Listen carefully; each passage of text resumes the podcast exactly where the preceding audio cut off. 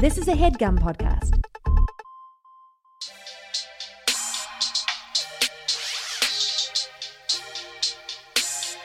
Hey, this is Stephanie Williams on the Lemonade Podcast and Let Go Let Flow, one half of Misty Knight's Uninformed Afro, which I co host with creator of BlackGirlNerds.com and the BGN podcast, Jamie Broadnax.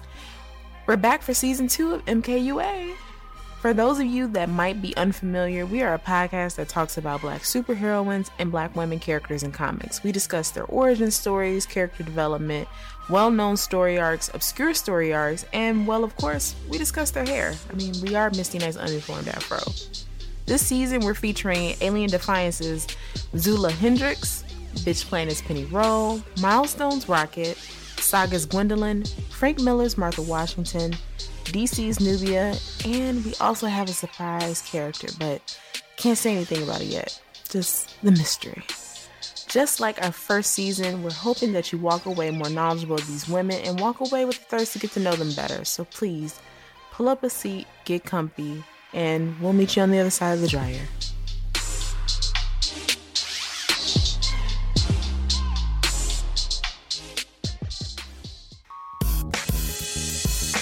Hi, everyone. I'm teaming up with the website Rewire.news to explore the intersection of their work and mine on a brand new podcast called Get It Right. On Get It Right, we explore pop culture through the lens of justice, and particularly reproductive justice.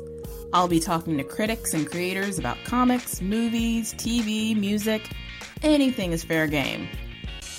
You can find it now on iTunes or Stitcher just search for Get It Right or Rewire. Give it a listen and drop us a review with any ideas for what you'd like to hear us cover. See you soon. Universal FanCon is a brand new convention coming to the Baltimore Convention Center in April of 2018. FanCon will be a round the clock event featuring comics, cosplay, gaming, celebrity guests, music, and more with a focus on diversity and inclusion. Get your tickets now at universalfancon.com because geek is universal.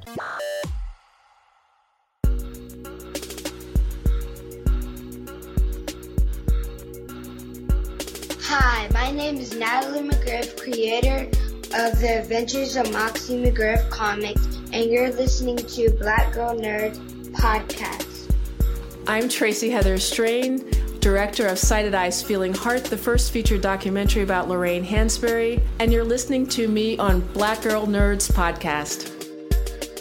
Hello, my name is Corey Glover. I'm from the band Living Colour, and right now you're listening to Black Girl Nerds. This is Corey Bowles. You're listening to Black Girl Nerds. This is Theo Rossi, and you're listening to the Black Girl Nerds podcast. Yo, what's up? This is Cheo Hodari Coker, the showrunner and creator and executive producer of Marvel's Luke Cage. You're listening to the Black Girl Nerds podcast. My name is Vilissa Thompson, and I am the creator of the Disability 2Y hashtag and the founder of Ramp Your Voice. You are now listening to the Black Girl Nerds podcast. Hey y'all, this is LeVar Burton, Kunta, Geordi, Reading Rainbow Guy. You are listening to the Black Girl Nerds podcast. It is the bomb diggity podcast on the interwebs, but you don't have to take my word for it. Five, six, seven, eight. Holla boys and girls, it's the BGN coming from the Marvel world to the DC friends, all the way from Hollywood to the PCN. She defends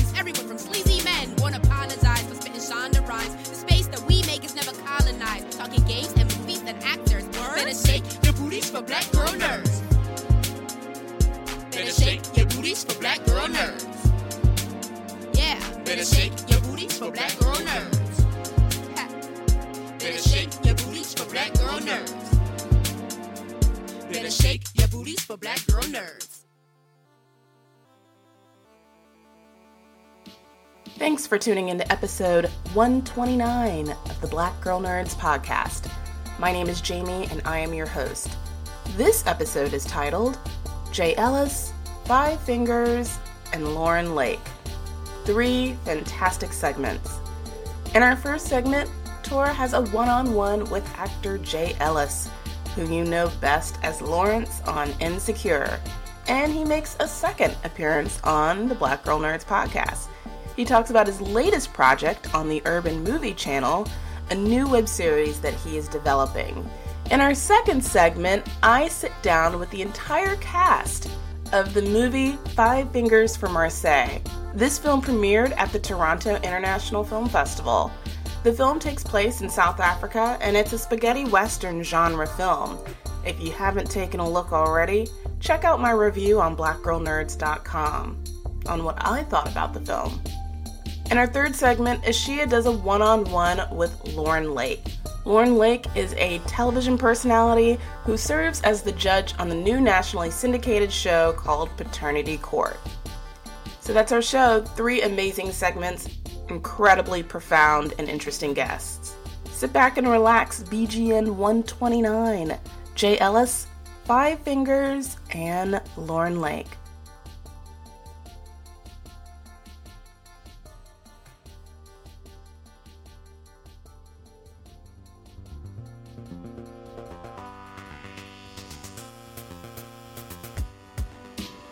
Jay Ellis, who you know best as Lawrence on the HBO hit series Insecure, is involved in a new project on the Urban Movie Channel called Hard Medicine, a web comedy series produced by Ellis and producing partner Paula Bryant Ellis.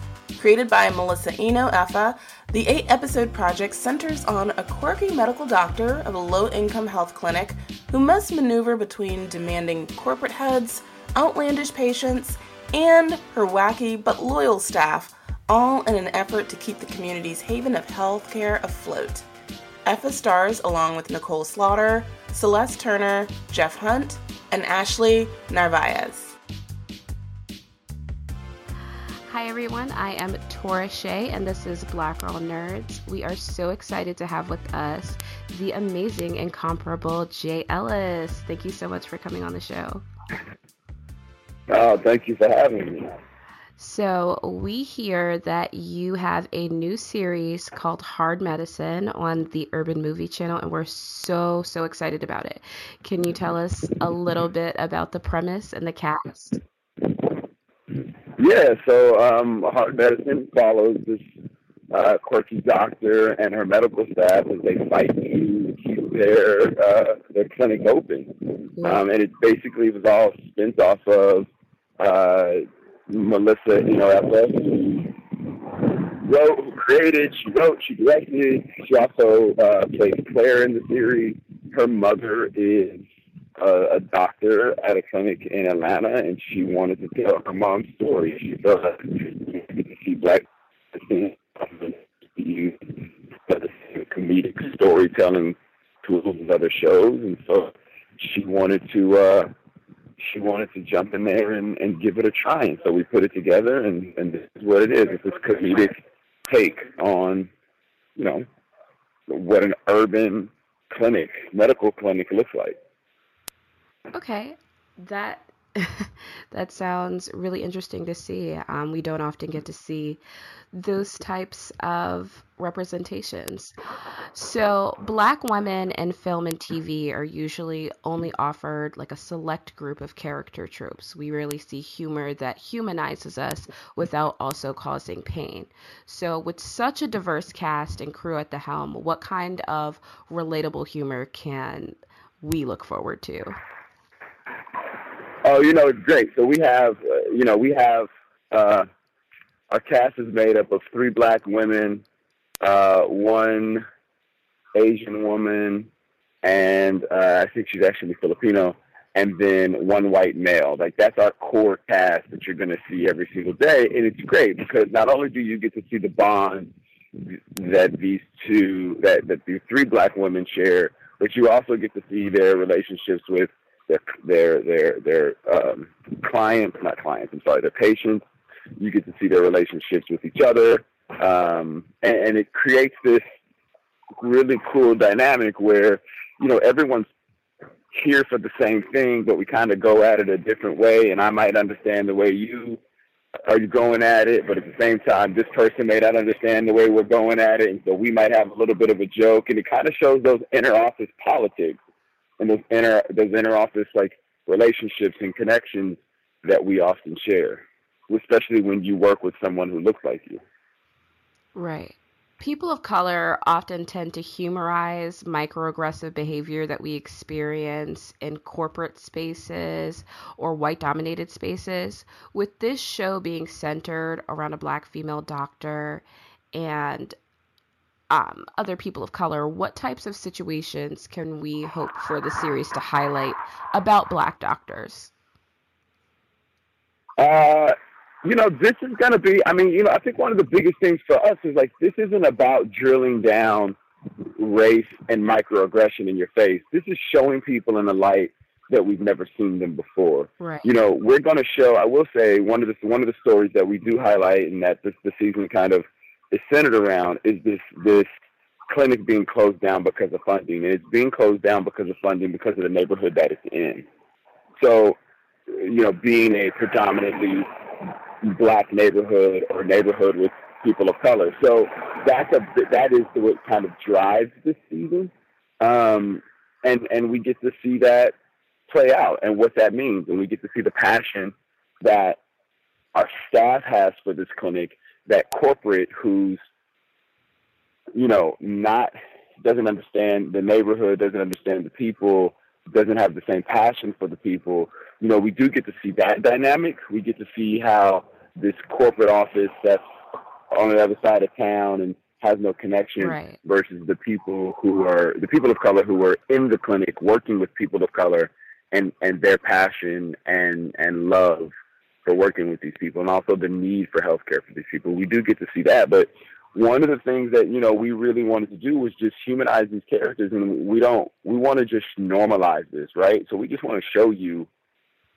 people working and people who look like us working in this field, and that we we we you know uh, uh, Dr. Moore, who's who's the lead of the show, and and the lead doctor in the in the clinic, you know, she has the same challenges and more being a woman of color, absolutely.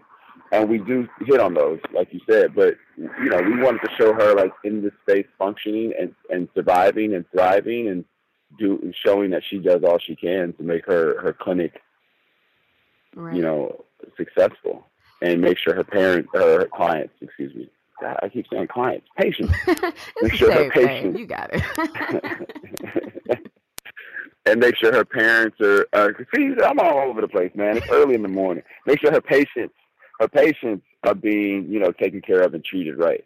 Right. Well, I really look forward to that. Um, I that representation um, and seeing the way that she navigates that, and especially seeing a show humanize um, Black doctors and with a comedic tone. So, with the style of Hard Medicine being like a 10 to 12 minute mockumentary, I wondered what is the production time and effort required to produce an episode of this size? And how much of the hilarious footage do you end up having to like cut and keep for yourselves you know it's interesting. So because of the way it's shot we end up with uh, a lot a lot a lot a lot of footage. And melissa could speak to this better because she actually was in the edit for most of these episodes and then i came back on the back end uh, after an assembly was put together. But there's a lot of footage that we basically had to go back through and comb through if we wanted to add something or if we needed to change something because, you know, luckily, although everything is scripted, you get these actors get to do something different every single take because we might punch in and zoom in on one. We might be, you know, we might be covering them in a close on one. We might be covering them in a wide on one. We might be, you know, covering them in a profile. So these guys, they kind of get to do something different, which gives for us is like gold because we get to then go in and choose the stuff that you know where they're absolute genius and they were just having fun and they were just you know coming up with their own thing that was based off of what we did the last time or or based off of what the script said and so uh, we end up with a lot as far as the effort of production i mean you know melissa put together a really really talented crew and i have to give her a shout out for this Yeah. because she came out of Loyola Marymount and did this project. She came, she graduated from college and did this project and did it with, you know, friends of hers who some were still at Loyola and some had graduated with her. And they took over, they took over a clinic in Atlanta uh, that her mom ran that was transitioning into a larger space, and so they had this space uh, that had all the equipment and furniture in it that they needed, and they literally shot, and also with everyone's schedules because people had to work as well. It basically took about a month to get everything shot. Oh my goodness, that is Yeah, unbelievable. The amount of Yeah. work that went into that. So, yeah. and all our all our music is original. Uh, all our music is original to the show. Um, we have a we have a, a, a you know I again very diverse behind the camera from writing to producing to our DP uh, is a woman. Um, you know, it's just there were so many. It was putting together this this group of filmmakers and this cast was just so uh, thoughtfully executed.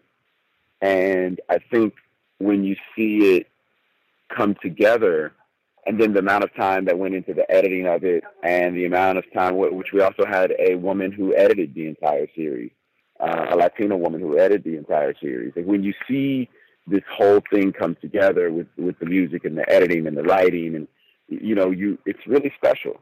And and we we had a lot of fun. You know, there was a lot of fun doing it, and we're you know looking forward to a second season and doing it all over again. Well, you can always tell when that much love and hard work goes into something because it definitely comes through on screen. Um, so I, it's very exciting to see something like this being made by people of color or diverse, a diverse group of people. Um, so this is this is epic. Yeah, you know, thank you. I think that like, you know, one of the things, especially that being on Insecure has taught me and, and Prentice, our showrunner says this all the time, and Issa, uh, obviously created the show and, and, you know, her vision and, uh, you know, we, we know how amazing she is. But one of the things that they, they both say all the time is how, you know, the, the diversity of our filmmakers, the diversity of our writers, the diversity of even our cast background, although we're primarily people of color, you know, black people of color, you know, Right. Even our diverse, even our diverse backgrounds, the way Yvonne grew up, or I grew up, or Issa grew up, or Y'lan grew up, or Neil, or Amanda, Natasha, Wade, um, you know, that brings so much to the story and it makes it so much more rich. And that's what we should be doing, I think. We should constantly be, you know, challenging each other to grow and to be better by by by bringing our point of views together and and you know creating work that we enjoy doing and we have doing uh, you know we have fun doing and I think that's what uh that's what we were able to do here Wow. Yeah, I definitely agree with the point that, um, you know, with blackness being seen as monolithic by so many, it definitely is important to show uh, different viewpoints and different ways of being black. So I, that's why with this series, I'm very excited because it still seems it seems like you know quirky, but this is what we have to do. So it's identifiable in that you know we're often painted black women are often painted as just strong and the Right. vulnerability or the humor underneath that that we don't really get to see that often. So with a show like this, it's it's Right. very refreshing to see that portrayed. thank you thank you I, am going to pass that message on to Melissa because she would love to hear that you guys have to talk to her at some point she would love to hear that Well, we'll gotta set that up. so how do you balance comedic acting and working in production with the dramatic and serious acting that's usually necessary in order to paint a full picture? You know, I I don't know. I just don't think I have a choice. I don't I don't really think about it, I guess. I think that, you know, life is just shaded with so many so many good so many ups and downs and valleys and peaks and you know, I guess I just um I just do. You know, I, I'm inspired by so many people. I think there's that. You know, I grew up my my father was very, very, very into comedy. Um and so that has always been something that's drove me my uh you know from watching you know Martin Eddie Murphy and Richard Pryor and and and you know just every. I mean, we watched everything, man. We we Seinfeld and my wife and kids and the Steve Harvey show. Like my dad was just so into comedy, and so just growing up with that, and then my mom, on the other hand, was into drama. And you know, she if, if I was watching a movie with my mom, it was gonna be like a western. It was gonna be a Clint Eastwood movie. It was gonna be a Sidney Poitier movie. Denzel was gonna bust through with a gun. You know, so it that's so I just my life was just such this balance of those two things, just depending on who I was with that day. And my my parents are together and have been together for 36 years, but just depending on who was at home watching TV when or which bedroom I went into to watch TV you know, that depended on what I was watching. And so for me, I just I've always felt like you know we've we've kind of created in Black Hollywood this thought that like comedic actors can only do, you know comedians can only do comedy, and if you're not a comedian, then you do drama. And why do we, you know, I don't want to say we've created that. I think Hollywood has told us that, and I don't feel like that's true. You know, actors of who are not of color get to go do comedies and they get to go do dramas and they get to go do action movies and they get to go do animated movies and and why don't we get to do that? And so i think that's just always what i've wanted for myself and for my career. So i just get up every day and do it. And whatever the material calls for i'm happy to to do it as long as i love the project well, it definitely shines through because I have watched you through some things, and I'm always it's always a one minute laughing, and the next minute like, oh, feels. Like... but speaking. But again, of... that's also part of life, right? Exactly. It's part of life. I mean, you might wake up. You you wake up today and you're you know you're excited about something, or you wake up today and you're not. Usually, I mean, I'm not a morning person, so I wake up every day and I'm usually like dragging my feet but then, like, you know, somewhere an hour later, I have breakfast and my mood all of a sudden changes. And then I get a text message or a phone call that I didn't get this or get that. And then all of a sudden I'm pissed again. Right. You know, it's just part of, you know, we have these arguments with people in our lives and, and you know, and, and you have these microaggressions that happen at work and in the, at the grocery store and while you're driving. And like, these, these are just parts of our life. And no, no one's life is just all one shade. Um, even in your darkest, you know, no one's life is just all one shade. And I think like that is just such a true representation of of of humanity. And I love telling that story. Right. And the production side of it, I will say I have partners who help me out immensely. Uh, my mom produced Hard Medicine with me.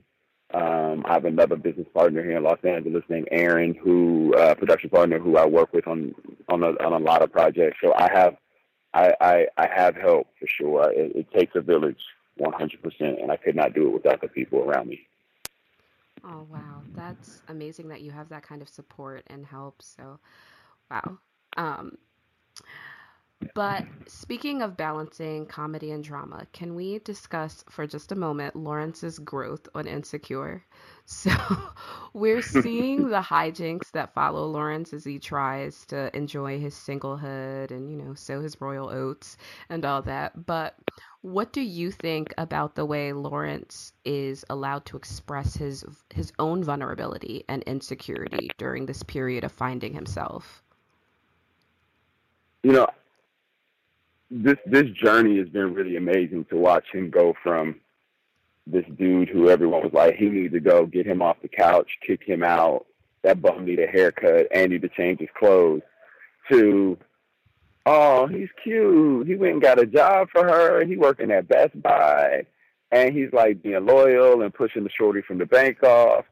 To then the hard flip of him getting, you know, his heart broken and pissed off and like leaving the house then to you know watching him in this very vulnerable state call Issa and, and tell her that he misses her and then go home and then we don't see him at home anymore. We see him with Tasha and now we start season two and it's a few months later and he's still not there. And I, I think you know what's so interesting about this is like especially as we get now gotten into season two and, and just watching his growth every episode like I just don't ever remember seeing a black dude like this on TV before. Right.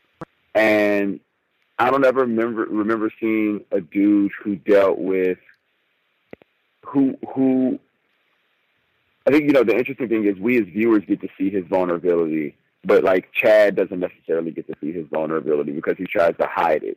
Or when he's at work, which we're gonna see come up in the next couple episodes, like he just tries not to deal with it. But like it's still something that's there. The the the the sting and the hurt of being cheated on uh, and having his heart broken is still there, and he doesn't know how to use his words. And I think that like we don't really teach our men how to use words. Like we're just a society that's always been like, "Hey, you a man. This is what you do.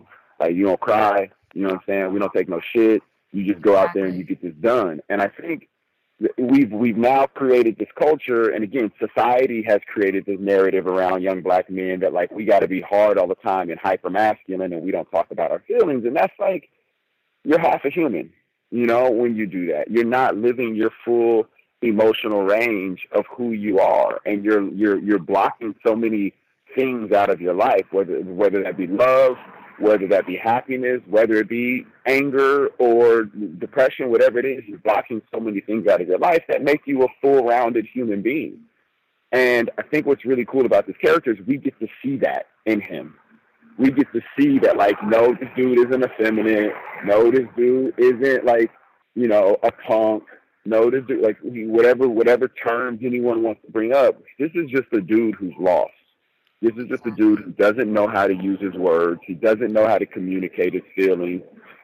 But you can see he's going through all of this. And I think that's such a powerful, powerful, powerful tool. And as an actor, like it's all I could ever ask for is to go through all these ups and downs and to have somebody who's so complex and, and you see him 360 degrees. Because it humanizes black men. Exactly. That vulnerability definitely does. If anything, watching Lawrence try to go through this without really expressing how he feels to the people that matter to him most should be a warning because you kind of see how it backfires. Oh my god. Um, oh my god! If you're not paying, if you're not paying attention to this, I just had this conversation with a young lady in the airport last night uh, when I left New York, and you know she was talking to me about like what her and her dude were going through and I said to her, you know, like it, he doesn't know how to use his words, and I'm not saying that it's okay, and I'm not saying that that it is uh, uh, uh, acceptable, but there is a generation of young black men who don't know how to use their words and often put themselves in positions where they are going to put something at risk and it could be the person they love. It could be their job. It could be family. It could be friendships because we're not communicating properly and we're not because we're scared to be vulnerable because being vulnerable means XYZ. Right. And so, you know, I think you're right. This is a cautionary tale even from the first season, I when people were writing off Lawrence as just this bum, I'm like, okay, but is he depressed? Because these are signs.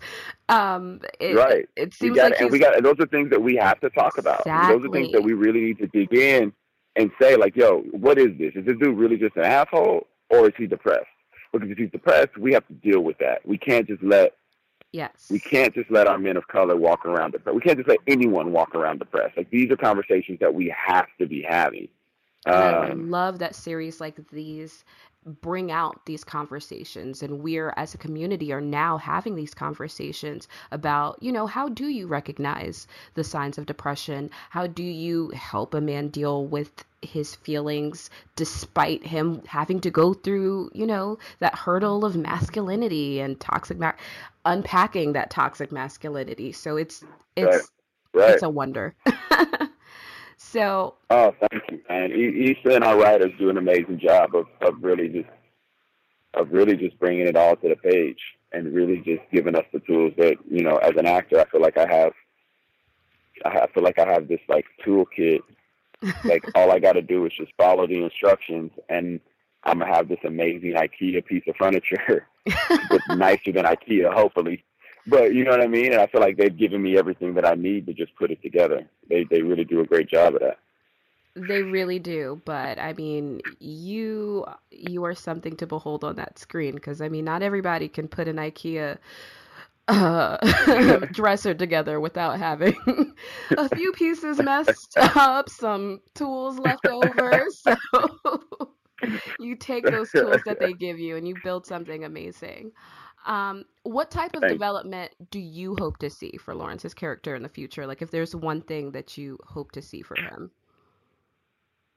Um, you know, I I I hope he gets to the point of being able to open up and talk. You know, I I don't I don't know if he can ever get past what happened with him and Issa. I, I don't know, but I do hope that he's able to a deal with some of his own stuff because I don't. I think what Lawrence hasn't realized yet is that he's spiraling out of control, and he's although the issue with Issa happened and he's heartbroken, he can still control his behavior and not spiral in this case. He still doesn't have to make the mistakes he made with Tasha or make the mistakes that he made with the threesome. Like he doesn't have to make those mistakes. He is spiraling a bit and he's not taking responsibility for his own behavior. And I, I do hope that like that is something that like that he comes to find and that he comes to like, you know, unpack, if you will, you know, and I and I and I hope that that means that like he can find some closure with with Issa, whatever that means for them, whether that means getting back together, whether that means it's over, whatever that means. I, I do hope he can find that, and I think also in that, I hope that that means he can learn how to open up to his boy and just talk and just have a conversation with him. Uh, I will live for that conversation, and I hope it ends with like, "And I love you."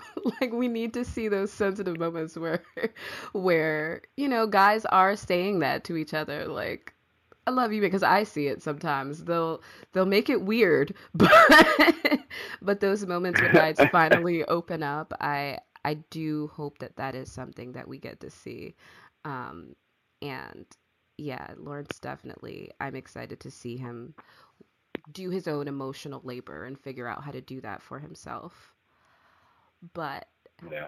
back Yeah. to hard medicine. So, for viewers who are just as hype about this as I am, um, where can we watch it? Where how can they support you? How can they support the show? Like get us Yeah, so this is crazy, man. You know, I I posted this on my Facebook, and it just on my Facebook page. I put the first episode over on my Facebook page, and it just went absolutely crazy. Mhm. And I think like over a million people viewed the first episode like within a week or something like that. And Angela Northington over at UMC called, and she was like, "I love this. We love this. Like our entire team has seen it. Like, w- w- let's get it on the channel. Like, what can we do?" And so you know, I we were amazed, astounded, and I love UMC. I've had the opportunity to work with UMC before on another project that I did a few years back, and so it seemed like the perfect home.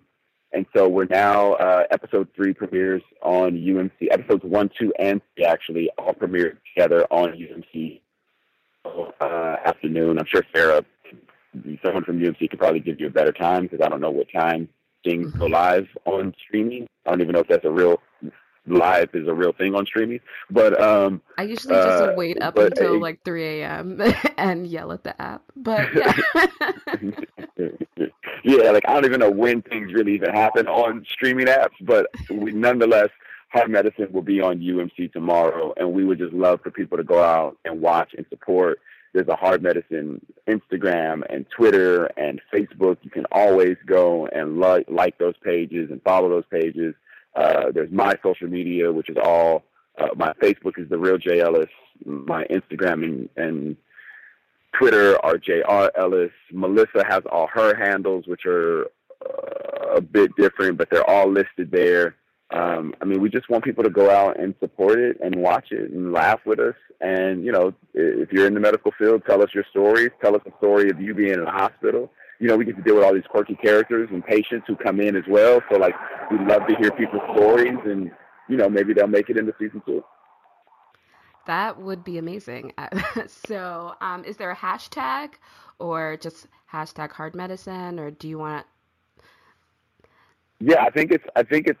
Uh, Sarah, you're on the phone still. Is there a hashtag that you guys have come up with? So right now we're using hashtag hard medicine and hashtag watch UMC. And so the There website where people can find it is www.umc.tv. You heard it right there. you heard it here first, y'all? I'm just kidding. And I think we also have a we also have a discount code too. So if you go to my Facebook page uh, with last week's episode, with episode two, there is a UMC. Dis, UMC has graciously given us a discount code for uh, to get people to go over and sign up. And so I think you get like a month or two months free or something like that of of UMC. I'm not exactly sure, and I don't represent UMC, So don't be yelling at me if I said it wrong. But you get some free time with UMC. I know that for sure. Yes, you do get a free month on UMC. So head to JL's Facebook page and get that code. What? There Thank you go. Thank you for being the plug. Like, look at you. Thank you. Thank you so much Cool. for answering our questions about all of this. We are so excited. Um, is there anything else that you want to viewers to know before they watch the series? just have fun. Just literally go in and have fun. And, you know, there's somebody you know or who's like you or who's related to you who is who is on the show. Uh, and, you know, I think it'll forever change how you walk into a hospital, sure. Um, but just go in and have fun and, and, you know, stick with us and send us your comments and let us know what you think. All right, will do. Thank you so much. Thanks for coming on Black Girl. Thank you. This was so All right. Thank fun. you. Have a good one. You too. Uh, yeah, it was. All right.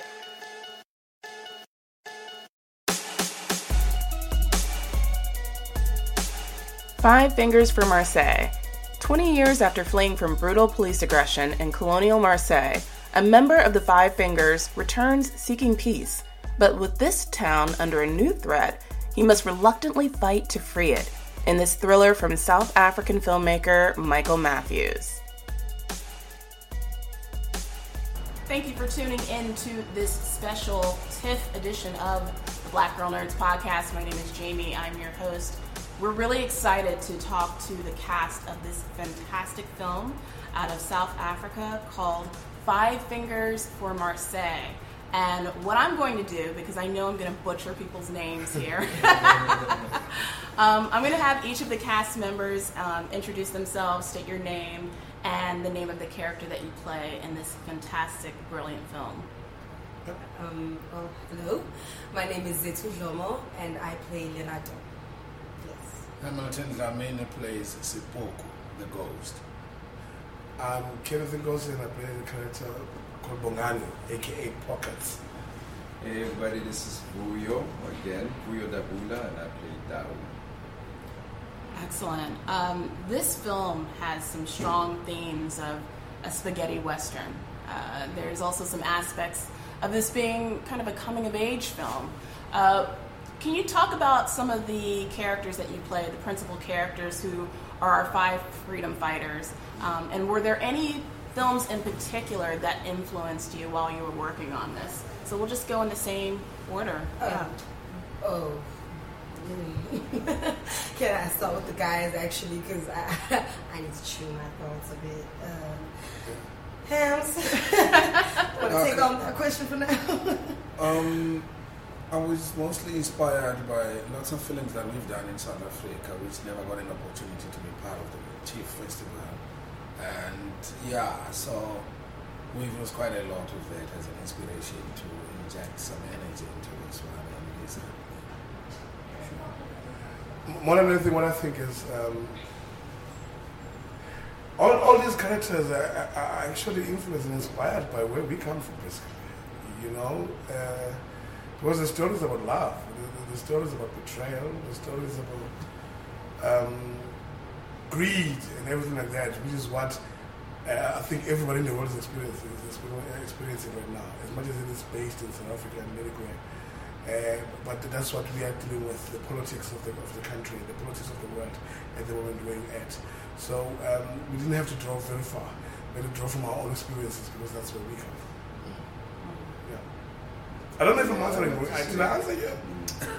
Yeah, and, and then also, um, can you tell me a little bit about your character? Because your Yeah. character's kind of a wealthy guy and he's a mayor of his own town. Yeah, I mean, I mean, my character, you can relate my character to a, a lot of politicians in South Africa right now, you know. Uh, he, he's a guy who grew up uh, um, as, as much as he was in a township, in an environment where people were poor, but he was like the one maybe with a little bit of cash more than everybody else. And, and, and, and, and as he grew older, and when the, the five, uh, you know, um, and when town walks away and, and, and the five decide to, to split and he pursues one thing and one thing only, which is to run, uh, run the place and, and, and to make it out there and, and make sure that it develops. But at the same time, obviously it is about him. It is about the power. It is about the money. It is about uh, what you are seeing a lot happening in the, in the world today. It's less about the people, much as we and the rhetoric is about the people, but uh, more than anything, it is not. It is about the greed. It is about. He's a very sad character. He's a sad guy, because when everybody else is gone, uh, what else does he have? He has his wits and he has his money to make sure that he survives in that in, in, in, in that environment. But That's what I think. At the back of his mind, he knows that he's betrayed people. Yeah. His own people and he's betrayed the country. Because I mean, you look at things like service delivery, it's done on purpose to enrich your pocket and make yourself uh, fertile in the pocket, but you don't deliver for the people in the country, which is what the whole world is facing. Everyone is welcoming, there are arms deals and everywhere in the world, but it goes to one pocket. It's fine, I don't mind you selling arms, but just benefit the people and eradicate poverty, create employment. Then we won't complain, the rest is yours. It is the politics of the stomach. Yeah. You know, it's about how much you can loot. And, uh, and, and I think that's where he is when we find him in the movie. And he's, he's very much alone at the same time. And there's, some love interest with Lerato, you Yeah. know, who, who unfortunately does not even, I don't even think Lerato has ever thought of him in that way. But and I think in the back of his mind, since he's a kid, he's always been to this getting like, one day, she'll be mine. And, and, and, and using the power in the mind and all that, thinking that she can, he can lure her, and then she doesn't. Because he's in love with this other guy who just walked away. that guy. Basement, Okay. just next door basement. yeah, yeah. So, so talk to us about Tau, because Tau's our, our fearless leader in this film. Fearless. Um, to answer your question, I think uh, the only person that I could reference is my father. Um, I've never seen anything like it. I mean, I've seen him face some of, some of the most dangerous people. Mean, I used to, I, where I grew up, you could just die, you know, uh, at the drop of a hat. Mm. You know, um, a guy would just stab you, and uh, that's it. And there was a particular guy who used to terrorize the, the neighborhood. And uh, my brother says that he was he was he was actually with my father on a bike on a bike with my father, and you know the guy actually saw him and says, "Hey, when I'm a bicycle, like yeah, you're on a bicycle." And my my father stopped the bicycle, and then he walked up to the guy. He didn't fight him; he just stared him down, and the guy just apologized and left. And this is a guy that was used to actually killing people. So I mean, I grew up with you know seeing my. He was a violent. He was a violent man, and you know I, I grew up seeing him and how calm you know he is. So I just kind of you know just my thoughts about him just paid homage to him. I just thought about him, just thought about him. You know, very few words. Um, you know his siblings. The, the- rest of his siblings were musicians, and uh, he, you know, they were a lot soft, and you know what I mean. They, they, they would be like, you know, soft, and he was, he was pretty hard. He was a pretty hard man, quick to hit you and whatnot. Yeah. So I, I remember that. That's what I channeled uh, for them. Um, you know, I went into you know a bit of boxing as well because I mean, he's a fighter, and it takes a special type of person to get in, you know, to get into the ring and face another man who you know wants to knock, knock your head out, your head off. And uh, it's that, that that idea just to connect with the fighter's mind and spirit, so that when I that I believe that I can fight, I'm a fighter when I'm in the streets and that it reads. That's what I did. I, you know, got myself into a bit of sparring, boxing, got, got into a fight fighter's mind. So basically, that's that's that's the that, that's that's that's where he comes from. It's amazing. And, and talk to us about Lerato, because she's referred to as the heart and soul. Yeah. Wow. Um, you know, I'm actually thinking about that right now. So Lerato is the heart of these five fingers, but you know, she is. She goes through a lot. She goes through um, a pregnancy by herself, a Mm. single parent. You know what I mean? Uh, um, I, I'm not sure who was the love of her life actually between Tau and Zulu, um, but she had a son with Zulu. Um, but uh, yeah, she she lives a very complicated. She had to swallow in, in Zulu we say ukuniche. You have to swallow a rock. She's like just swallow it because because it, it will sit heavy on your heart. You know, so it's, it's it's as much as she may be the heart of the five fingers, keeping the pulse alive. You know, um, but she herself is barely breathing because she's going through a lot. She lost her mom, you know, being surrounded by men all the time and violence all the time. And it's like, am I the heart because I'm a woman? Is, is it the estrogen in the air or what? Like, you know, because, and, and also just, I love her character uh, because she breaks this, the, the notion that women are weak. She takes ownership, like, of, uh, of the situation, she does something. She doesn't just sit there and, and feel like a man must now come to her rescue. And but she's a tough cookie, strong woman. Yeah, You know, she, she reminds me a bit of, you know, talking about uh, a, bit of um, uh, uh, women in, in our country that I had to go through a lot. Women like my mother, women like Winnie Mandela, who, who really had to keep the home fires burning when men were absent or men were not around to take care of the war, the struggle, while they were uh, taking, care of, uh, taking care of kids and Yeah. bringing them up, you know. Uh, I've always looked at my mother and, and wondered how she was able to do it with a laborer's um, salary to bring up the five of us, myself and my four siblings, uh, to, be strong men and women that we are today, with a salary, with a measly, measly salary. And uh, but she was able to do it. She was able to clothe us. She was able to feed us. She was able to protect us. She was able to make sure that she was out there fighting the struggle that everybody else was fighting. And there is still a lot of those women today, and it still happens today. And and, and and unfortunately, they're the ones that Uh, get more abused more than anything else, mm-hmm. and they're the ones that get the because you can take it. You feel Yeah. like uh, when you're a strong woman, you feel like you can take it. You feel like you can take all the punches and it's fine. And instead of people realizing that it's not fine to punch, mm-hmm. you just take it, you know. And my thing becomes until when, like mm-hmm. until until what happens. So until you take it into your own hands, sometimes you feel like you just have to just make the pot to be done, you know. Right, right. Yeah. And on the Lerato issue, I thought maybe the ending it should have been not two men. Men have messed up since the beginning of time. We, I, I thought it would be nice to have Lerato as a new leader because you guys have, you're capable of running households. Let's see how can you run the country because So let's blame the writers. About strength. It's about strength. The writers. I want, I want to talk to you more about your character, Ghost, because he is the main villain of this story, and your voice is just very, like, you know, pronounced and menacing, and, and I, I thought you did a fantastic job in this role. So, can you kind of talk to us a little bit about Ghost and what his intentions are?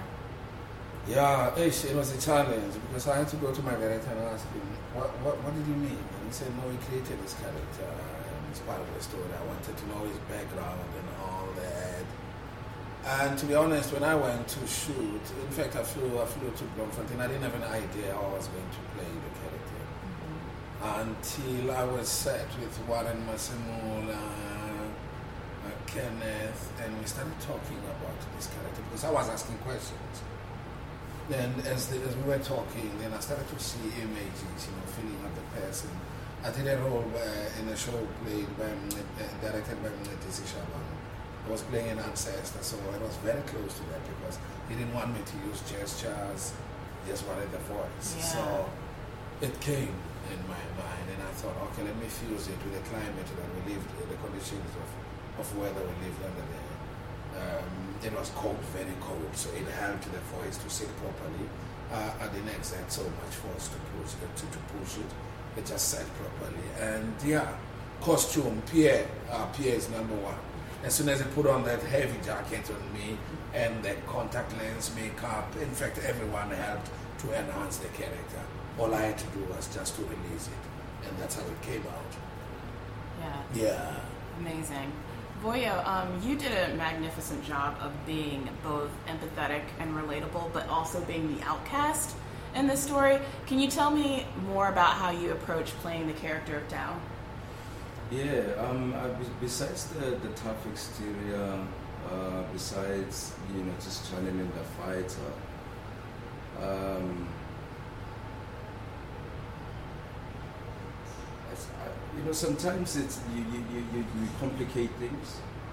And I think if, if, if you as, a, as an actor, as a person, you do have a sensitive side, you have a sort of vulnerable side, you let that sit, and then you work on it, you feel that, you know, you need to work on. So all I did was I just worked on the fighter, and then I knew that I would find spaces in, in, in the performance to let the, the sensitive or, you know, the relatable, uh, relatable uh, side, particularly with uh, the, the Caesar character.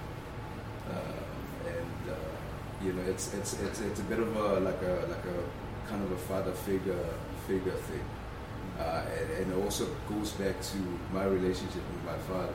Mm, so yeah. it's it's it's it's it's um, so I'm you know in my mind in my spirit I'm just giving him what I may not necessarily have uh, received from that hard you know uh, uh, uh, uh, sort of upbringing in a way. You know, I really love the breakdown of each of the characters' names and their titles. Zulu, the leader, fearless. Unathi, the pastor and storyteller. Lerato, the heart and soul. Uh, Luyanda, the broken one called Co- Cockroach. And Bongani, known as Pockets, the rich one. And Tau, the lion, the fast, ruthless, and the meanest. Um, these names, these titles, what, what do they mean to each of these characters, do you think? There's a saying, I don't know how to say this in English. Bit only it wrong. If you say somebody's a cockroach, a cockroach, you've messed up. I mean, that person automatically follows the characteristics of a cockroach and it becomes a pest. It's, it's in our tradition. So you have to be careful when it comes to names. But I think our directors and, and writer will further explain how they got through that. What names are and are they, they, they either become an inspiration or influential and of, of, of bad or good. Or a curse. Yeah, a Or a curse, curse. yes. Yeah. So what, I mean, when when you look at Pocket, uh, Pockets, I, I, I'm thinking his character is not just about that. Mm. Uh, but Pockets, more than it being about money, is about power. You, know, uh, somebody who's, who's, comfortable with power, and somebody who will do anything uh, in his powers to get power. You know, and, and that's what it is, which is. I'm sorry, I keep I keep on taking it back to our country and where our country is right now because it is exactly about that. I mean, when you see these guys, you call them the freedom fighters, young as they are, fighting ag- ag- against the, the colonizers or the apartheid uh, uh, uh, regime, uh, and and and uh, to a point where he kills two of them. is exactly what could be happening in South Africa today, except in a in a democracy, Right, right? right. So now it won't be the enemy won't be necessarily the white enemy. Uh, the enemy right now is the who is in power. Um, because obviously power corrupts and a lot of people have been corrupted. So I hope even when South Africans look at it, they look at it from their point of view. The fact that there can be a revolt, like Mandela said. The fact that uh, what Mandela said is that we, we should do the same to the present government, what we did to the past government if they begin to, to, to, to, play like the past government, Right. which is keeping the oppressed oppressed. And, and that's what it is. That's what is fascinating for me about this movie because it is so current. It, it is so relevant. It is, it, it is, it is now because people are revolting. You know, in many ways, than one with our government. Right. You, know, in South Africa today. So, um, so, so this all these characters represent exactly that. They, they represent what South Africa is today. You know, the people with big pockets and they, they just keep getting deeper and deeper and, and, and looting and looting and looting. You know, and, and we've got characters like Chow, uh, who I can relate him simply to maybe an opposition leader, you know, who, who is out there to try and serve and protect as much as uh, he, he, he went away, he comes back with the same struggle and tries to help. I don't know if I'm making sense, but that's what it is. But it's also a sin now because by doing that in an ideology, you're messing up the big Mhm. system. So nobody's innocent. Yeah. Yeah, Yeah. whether you're trying to be a hero, but where are you leading the people? Yeah. Are, you, are you going to give them service? Uh, are you going to listen to their I've grievances yeah. and all that? Yeah. Yeah, so we're still waiting for somebody big who could be neutral and, uh, and, and that person shouldn't be affected by the ideologies that exist currently. But the, now the problem then becomes, even if you find that person, what system are they going to use? Mm. Because even if you find that guy who is yeah, I'm, I'm, I'm clean. I've lived a perfect life. I'm a good, high morals person, and I want to work in a system of democracy in any given country. That system, whoever placed it, if they were corrupt, don't you think that the system will still corrupt that person? Because it's not going to be easy to just be perfect. You know, we're always looking out for this hope, and and and my biggest problem. Um, politically right now in my country is that you know in fact generally in, in, in every place in the world colonization has has has really taken away the gems of how people work in that place. So for example um, in KZN in KwaZulu-Natal back home there are long drops toilets outside right? And you think oh my god how uncivilized they don't even flush but they're next to the garden. There's a system you know what i mean? Like so so if we now flushing and then okay but now the garden is dying you know what i mean? Like it's, it's a there, there's a system to everything there's a system. So if you are coming to be the hero come with a new solution. Because if you're trying to work in the same system you're gonna only perpetuate the same ideologies. Only you'll think that yours are better because you think you're better. Right. you know? And, and and according to who? In south africa we are very diverse and that's the thing that five fingers also touches on. We, we have a, a chinese man in the later Yeah. Phase of it exactly when we now the adults are up in there. It, it, it, it's cross it's cross race culture you know we, we are multilingual multicultural multi-religious nation. And according to who then? Like who are you going to appease? Who's, who must be the savior of such a nation? And it's a very unique country south africa. Well you know and as much as it has like universal uh, themes as well like love and you know betrayal but in terms of this film it's it's really it's it's digging into the fact that we we are not equal unless we have power it, it, it's what animal farm Yeah. yeah it's animal farm george Wow. orwell's animal farm You know, there's so many exciting moments in this film. Was there any particular scenes that stood out the most to you? Um, I keep talking about. Um, I, sh- I shed a little tear uh, when I saw. Uh, I'm gonna be biased, of course. um, I um, I enjoyed a lot of Spoko scenes.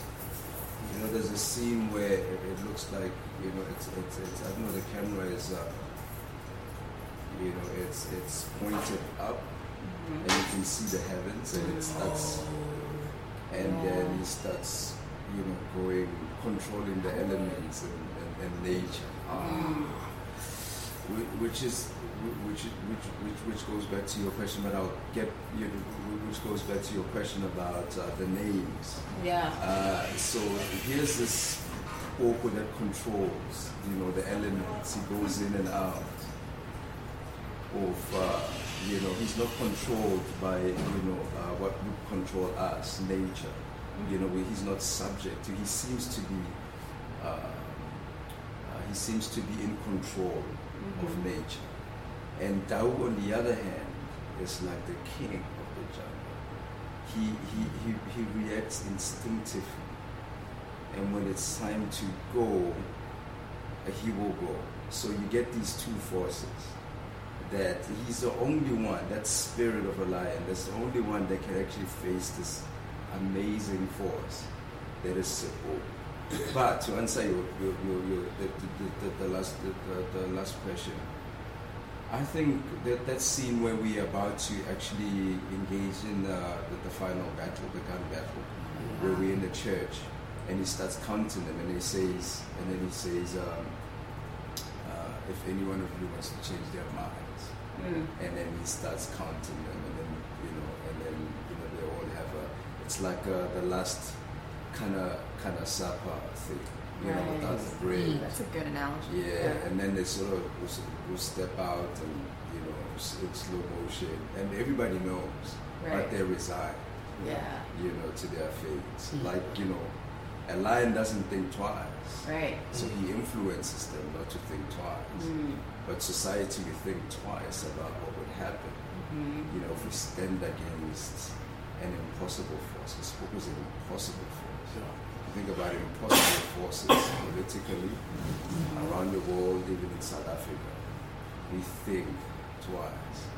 But we were to employ that natural sort of God-given ability to decide, you know, our fate, then mm.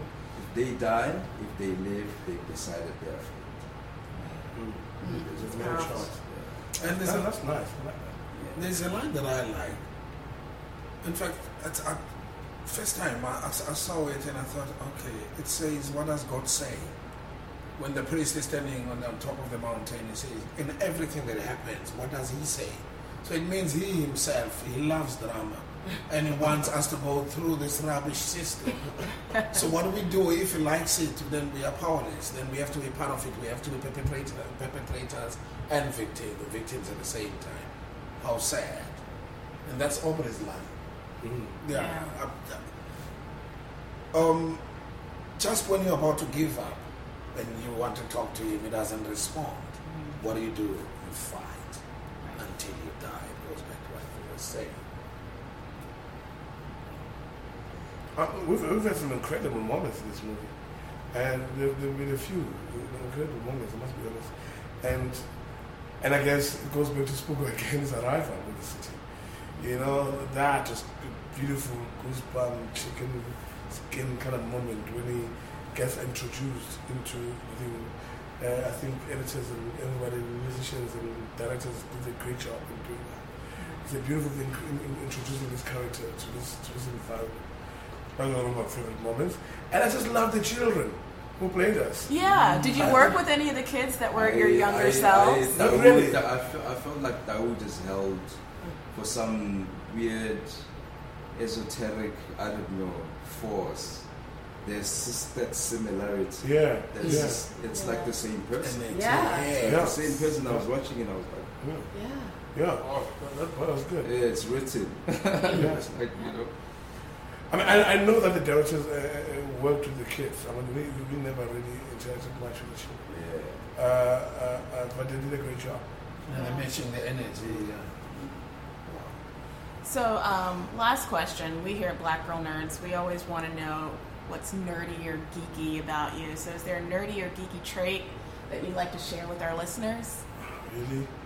You mean, you mean you mean in the, you mean you mean us as uh, individuals or the, the the characters? You as individuals. Oh. yeah, yeah. Oh, there's nothing nerdy about me. I No, might, get, I, might. I might get in trouble for that. There's a little thing I like to do. What is it? When ah, come on, Come I on just now. said I, that might get me in trouble. Yeah, but you, But you brought it up. South I Africans will never hear you. I brought it- South Africans will never hear me. Yeah, don't worry. I'm gonna be a voice meme. I'm heard of a voice meme. I'll be the first voice meme. Nerdy. Nerdy. Science fiction, Uh, comic uh, books, it's just gaming, cosplay. I, you know what? I find myself. Uh, what do you? What's the English? No, short him. Tuck- Tucking Yeah, yeah, yeah. I find that like tucking. You know, when I wear a shirt, I want to tuck in, but then you know, I always pull myself out of it. I know Okay, it's- so dressing very well and. Uh, Yeah, yeah, yeah, yeah. That's like very prim. And then and then and then I have to fight that that whole. Why? Yeah, I don't know. Eh? Why do you fight it? Allow it. Think. Look, I don't know, Adler. man. I mean, it's it's like it's like in the hood when you when you when you're driving, you don't want to put on your seatbelt. Oh, yeah? You know what I? Per- perception. You know I mean? I don't want to be a victim. I don't want to be a Excellent. victim. I'm gonna protect myself. That's okay. Okay, does, We does, will- does binge will try to watching help you out with series like count? What's that? does binge watching series count? Oh, yeah. That would okay, make great. you a No, no, no, geek. yeah. Okay, I'm a, A geek. TV I'm geek. a geek for days. I love watching my hard drive. Like, look, my hard drive is me and me. and My hard drive are like this. We we best friends. So Excellent. I love watching series and criticking it. Uh, did you say hard drive? no implications. If I, I'm kidding. I'm kidding. Okay. well, we will stop it there. Um, well, thank you so much. Uh, we really appreciate listening to you guys talk about Five Fingers from Marseilles. Please, listeners, check that out. It's currently screening at TIFF, and uh, it'll be in theaters soon. So I appreciate you guys being on the Black Girl Nerds podcast. Thank you. Thank you. Thank you. Lauren Lake is a multifaceted television personality who now serves as the judge on the new nationally syndicated half hour daily courtroom show, Paternity Court. The sharp witted and opinionated Lake will help litigants resolve legal issues involving paternity using DNA results. A blend of feisty and fair, her dynamic yet down to earth persona will undoubtedly resonate with audiences. Get started. So I want to start. I know I've we've talked about this, but I'd like to um, just interview introduce our listeners to kind of your thinking here, and starting with paternity court. So we're going to kind of go down the the list of the various ways that you are blessing the world with your um, with your expertise. So with paternity court, what inspired you to just kind of you know jump into that world of family disputes and paternity cases, and you know contribute the way that you do as a judge on paternity court? What was your inspiration there? Well, I'll tell you, when David Armour, the executive producer and creator of Paternity Court, came to me and talked about doing this type of show, um, I had gotten contacted many times before, almost four or five times, about different judge projects. And they either didn't come to fruition or uh, they ended up going in a different direction. When David contacted me about this one, he says, You know, I have an idea to do a court that's centered around paternity, but I want to do it where we see paternity in a different light than we've seen it thus far, where there's a responsible um, spin to this, where we're able to truly help families move forward with the truth. And he says, and what I like about what you've been doing as a lawyer over these past, at that time, I think I've been a lawyer for, gosh, almost 15, 16 years. He says, is when I see you talking about the law, you don't just talk about the law, but more importantly, how it empowers people and how it can serve people. And I like the fact that there's an inspirational component to what you do, and I want you to bring that to the bench. And honestly, that's what made me interested in the project. Because look when he said the words paternity court i'm not to lie. I said now hold on now. What you trying to do? You know because i'm not trying to be in a situation. I've spent two decades trying to inspire and empower people to live their limitless life and i'm not to get into a situation where i'm in a, a television you know, um, uh, program w- series where they are exploiting people or making people feel less than what they are. I'm not going to do that. And so that's what really was my, um, you know, the tipping point where I said, this is something I can really dig my heels into. And more importantly, this is something that really brings together all of my gifts and allows me to serve families who desperately need help. Definitely. I can say I do appreciate after just kind of seeing the show as it has grown over the the past four seasons going into the fifth one, I can definitely see, you know, everyone is treated with a level of respect and you you demand that the people, even if they're mad at each other because you know they're there for paternity issues, so there's obviously some disagreement you know, it's like you are to be respectful. You're not going to be rude, and this we're going to handle this in a mature manner, and that's definitely appreciated for sure. Exactly. Thank well, thank you so much. That means the world to me because that truly is my intention. Definitely. Well, that's awesome. I do want to know now that you know you have four seasons. We're going into five, but we'll go with start stick with the four seasons. What has been your most memorable case so far in the time that the show's been happening? It's hard because there are so many. Uh, there are some when where the child in question stays on my heart. I remember, gosh, that might have been your season, and his name was Josiah. I have never mm-hmm. forgotten him. Yes, and he I was a little boy. You remember him too, mm-hmm. right? I do. Um, just, and I think he just every time I say his name, like I get a chill. I just got it now. Um, you know, he was what we call the child in question, which sometimes I don't even like that name because the truth is the child is not in question. It is the actions of the parents who are really in question, uh, right. um, the mother in particular.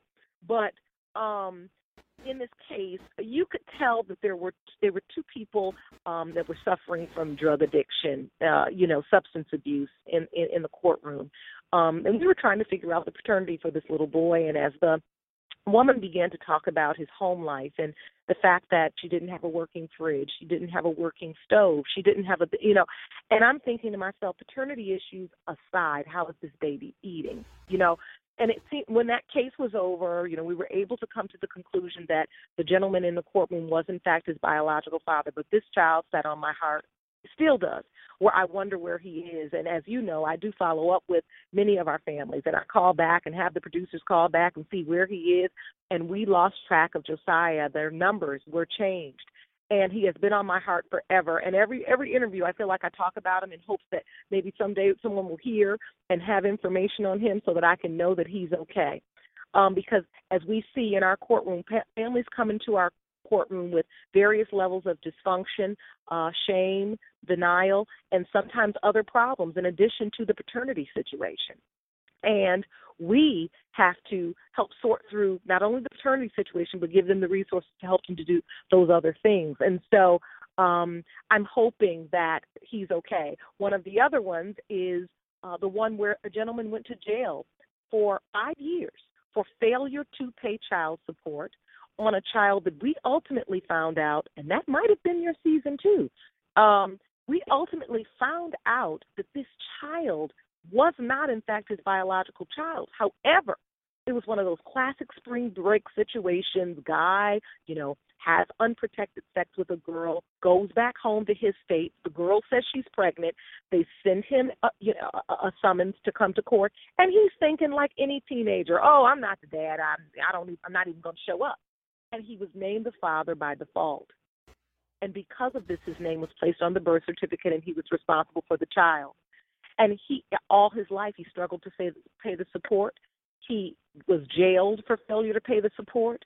Ultimately, to find out 18 years later in our courtroom that he, in fact, was not this child's biological father. The child was in the courtroom. He was 19 years old at that point. It was crazy. It was just, it was insanity. So that's one of my most memorable. And I think maybe the last one was where we not only discovered um, at one point that a father was not, in fact, the biological father of two 20 um, something year old young people, but we also discovered that the mother was not the biological mother of one of them as well. And it wow. was heartbreaking because it was just a moment where the family decided that they were just going to get rid of the secrets. Everything they had been holding on to that binds them, they're just going to get rid of it. And it was a moment in chambers after we discovered that the man was biological father the mother just says i have one more thing one more secret i can't hold any more that i am not your biological mother she had to say to the son. And she said that you are really my my cousin's child but you died she died on the uh, table having you on you know birthing you. And she promised me that if anything ever happened to her that i would take care of you. And so I just need you to know now because you know, and then it came out that now we then knew that this father always knew he was never the biological father of these children. And it was just a family saga that came out. But the beautiful thing is, is that family stuck together. They came back to our courtroom again to try to help find uh the children's father. The name was her name was Precious, was the young girl. So, you know, I could go on and on because I'm so grateful and thankful for the work that I get to do because it's beautiful mm-hmm. because we really do help people get the answers they need. Yes, that is awesome. And I do remember the the case of the gentleman who was jailed and that was I remember that being a a very tough one. And hopefully anyone listening, you know, maybe they have saw the Josiah episode and they might be able to maybe this could be the one interview where someone might follow up and let you know how he's doing and where yes. he is now. That would be great to know. Definitely. I would love okay. that. Yeah, so um, I want to move on because you have done so many awesome things since the last time I saw you, and I want to kind of touch on some of those um, while we're chatting. So I remember seeing Queen Boss. Um, I was able to catch a few episodes of that, and you know that was I thought that was a wonderful platform for you. It made perfect sense to me just based on your um, business acumen and kind of your you know your hustle and the way that you've moved and done your career and you providing insight for those ladies so for that show what kind of inspired you to get involved with that panel of women to help other women entrepreneurs you know get exposure and get win money for their business you know, as I live what I call this limitless life, I have been able to turn many of my passions into profit and, and create an extra income stream for myself when I needed it, whether it was with singing as a professional singer or designing homes as an interior designer, uh, or even as a um, you know a motivational and inspirational speaker. And it was my desire to be a part of a program that lifts up and supports, encourages, inspires women to become entrepreneurs, women who, um, you know, use their gifts uh, to to create income streams for themselves. And you know, as as African American women, we don't often see ourselves as the, you know, creator and and and, and CEO of the products and the company, uh, as as the entrepreneur. And it was important to have a show that where women were seen day in and day out coming up with the next big thing and the next big idea and using the resources you know around them to do that. These were also women that probably would not make it to you know a program like shark tank. Maybe they mm-hmm. wouldn't have been cast. We don't see a lot of women of color on on those kinds of television shows. And yet this was a show that highlighted women of color who were coming up with pretty amazing projects uh and and products and I was excited to help them figure out how to level up in their business. Yes, and indeed, it was definitely awesome having that wonderful women of judges judging other wonderful women, and it was just all about empowerment and um, women business owners and entrepreneurs. So that definitely spoke to my heart as well. Now, did you have a favorite pitch or product from the show that kind of came across um, I know, you know, there was a winner, but were there any other ones that kind of struck stuck with you and made you think, you know, let me keep up with this business? Well, I'll tell you what, we had so many amazing women. Um, but I think there was one young woman, Rahama Wright, and she actually went went home very early on. And she went home only because what we were awarding in that competition was um, $25,000 worth of seed money to a young a woman entrepreneur with a young business, a company that really needed that money. And uh, Rahama has a company called Shea Yeleen, and it's um, in some Whole Food stores now, and she's doing some other amazing things with it. But I was just so impressed by the way in which this young woman had grown this business. I mean, literally from scratch, and had gotten angel uh, donors and had truly taken her idea to the next level. She was she was an example and inspiration to all of us, even many of the judges, as well as you know the young women that were also co- competing against her. And she went home early, quite frankly, because we had to make a decision, and felt like one of the other people there could better have been served by winning that money. But I never forgot about her and her products. They're amazing and uh, she's actually going to be um, at my Limitless Living conference, which is going to be uh, in um, Atlanta in October and November. So that was exciting. And one other woman was uh, Lucinda Cross, and this was a fascinating story because she had served time in the penitentiary actually uh, on drug-related charges. I think five, six years or so. Wow. And during that time, used a vision board in her jail cell to keep herself inspired and keep her faith uh, you know, and because of that, when she got out, she developed and created a vision board kit. And this vision board kit is what she sells, along with being a motivational speaker. And this product was something that we look. We were very hard on her, getting her to try to make this product, um, you know, feel a little different from what we see in stores now. But Lucinda and her story was unforgettable, and she's also going to be speaking at the Limitless Living Conference in October. So, yeah, those were two of the women that I think there were just so many. I mean, there was one woman who was like a cake lady in the town, and I say it every wherever I go. Like, I want that cake lady to become a cake corporation. She was just that lady everybody got the cake from, and mm-hmm. she just mm-hmm. so desperately wanted to get her first storefront and become a full corporation. I, you know, I could go on and on because truthfully, that's what was so special about the show is you know women bringing to the table their own version of magic and it really was magical to watch them and to see their ideas and you know I was honored to be able to give them some seeds of, of, of wisdom that I've I've you know grown over the years. That's awesome. I love that you were have been able to you know incorporate them into other projects where you're basically empowering oh, and yes, supporting yes, It's really yes. awesome. Oh my God, it is. It, it's it's such a blessing. We actually reached out to all of them. We know how scheduling is. We reached out to so many of them, but Mm-hmm. at the end of the day, um, you know, these two are coming so far, but we, we really are excited about the fact that, look, you know, being able to continue the work um, and knowing that each one of us inspires the other. And so, yeah, I'm excited to continue to work with them.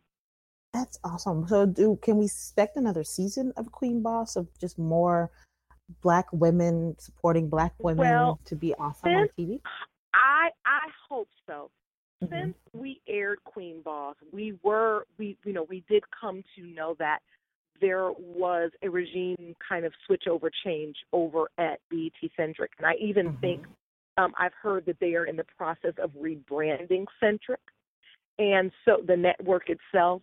And so we have not gotten word that there will be another season. I don't think at this point there will be, but I'm hoping that we will be doing um, other programming like that, or maybe they would, you know, consider bringing it back once they get, you know, all of their ducks in a row and and get get the network relaunched. But in the meantime, we're going to be having at the Limitless Living Conference in October in Atlanta the uh, a pitch contest, which will yeah on Friday we're going to have a pitch contest where you know women entrepreneurs are going to be allowed to come pitch their product to investors.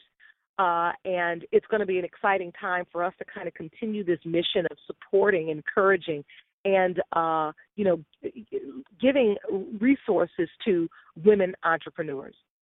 That's amazing. And that's so invaluable because we, you know, you quickly learn when you start working with women entrepreneurs how dismal the numbers are when it comes to funding for women entrepreneurs and even more dismal when it comes to funding for black women and women of color. So I that is amazing that you guys are doing that there and I think that's awesome. So you've mentioned Limitless Living Conference and that is my kind of last question. I want to you know, tell us about Limitless Living Conference and what's happening there and what can we expect? Um, what should people look forward to? Why should people come and get in on basically a conference that's going to be filled with women and magic and support? Absolutely. Well, you know, I have been passionate and, and focused on empowering women worldwide for, um, gosh, the bulk of my professional career. And uh, not only do I have a nonprofit that I created along with um, Felicia Butterfield Jones, Christy Henderson, and Sabrina Thompson called WEAN.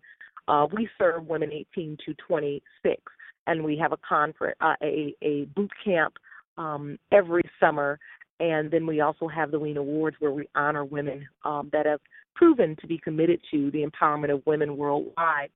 But there was another facet of of empowerment and inspiration that I felt like was lacking, and it was that woman who would reach out to me via email or call me or whatever and ask me over and over and over again what should she do? How does she take her next step? How does she level up? How does she create her limitless life and quite frankly, as I sit in my courtroom day after day and I look at young women talk to me about the reasons why they fell into a bad relationship or maybe had that, you know, unhealthy, unprotected sex with more than one man, which created a paternity situation they're now ashamed of.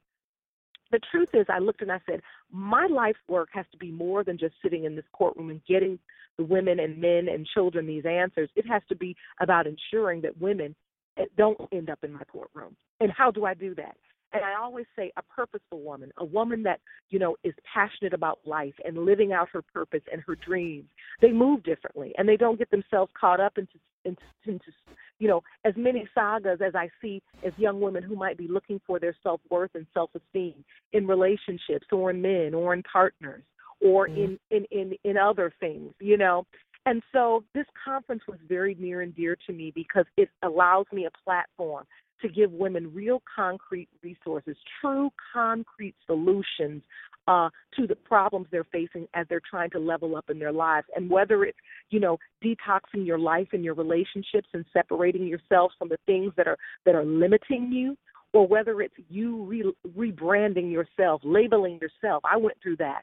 You know, people used to say to me, "Be careful of being a jack of all trades and a master of nothing." And for a while there, I started to believe them until I realized, no, I, I, I can be a jack or a Jill of any trade I choose to master, and I can be different. And I can use multiple gifts at one time to make a living. And it may not be okay for some, but it works for me, and that's okay. And so at this conference, we're going to give women not only business um, related solutions, but also life, uh, life altering, life transforming information that will allow them to level up in the ways they want.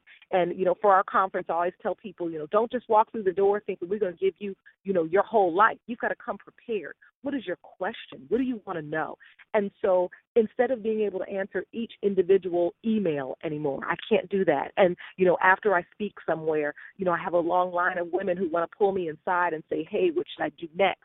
Now I'm creating this conference, and this is a place where women can come and get the answers they need, whether it's in business or personally, uh, on how they take things to the next level.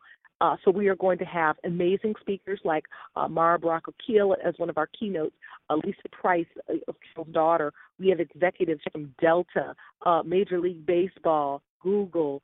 Um, you know, it's it's been amazing um, the amount of support that we've had from executives all across the country and even across the world. We are having, um, you know, talent from uh, overseas come in as well to teach people how to take their business and their brand international.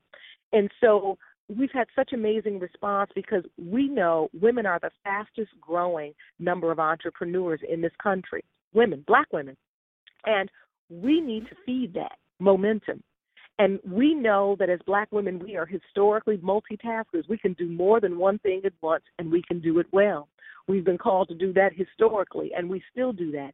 And now it's time for us to level up in our own lives and decide that we're going to decide we're going to be the CEOs of our lives, and you know, not just our our families, but our own lives. Like putting ourselves first, and then create companies that can, you know, help benefit the world.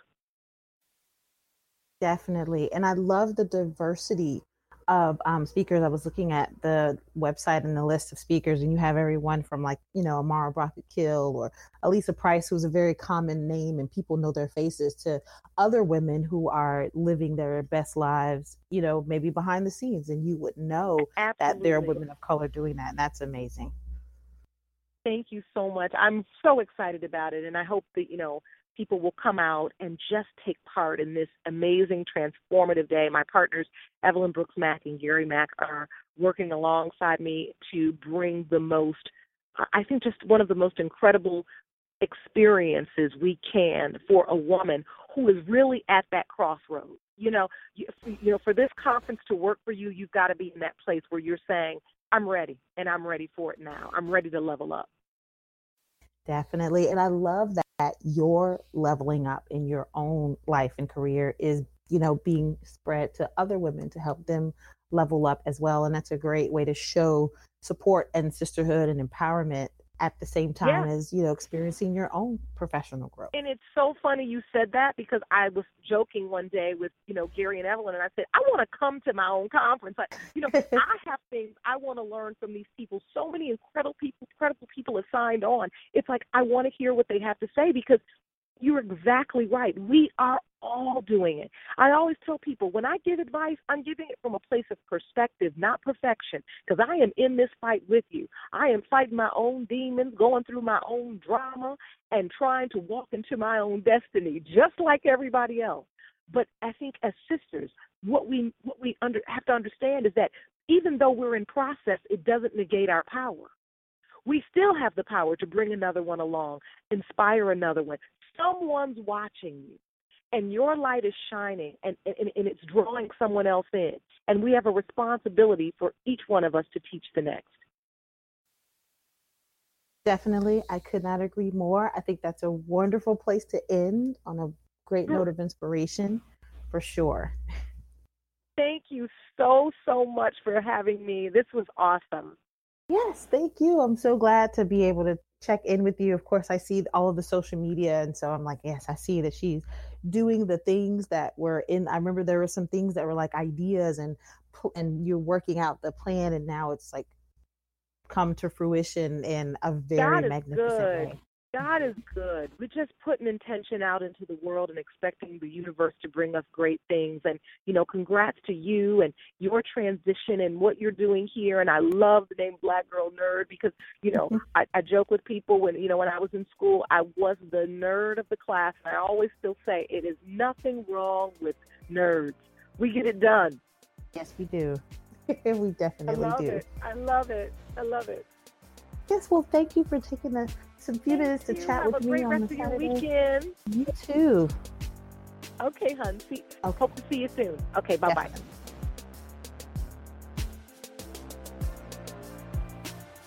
The Black Girl Nerds podcast is produced by Jamie Broadnax. Various episodes are edited by Jamie Broadnax, MR Daniel, and John Bauer. The opening theme song to our show is written and performed by Sammus. Various instrumentals are performed by Sammus, Sky Blue, and Shubzilla. You can find episodes of the Black Girl Nerds podcast on iTunes, SoundCloud, Google Play Music, Stitcher, Art19, and Spotify. That was a headgum podcast.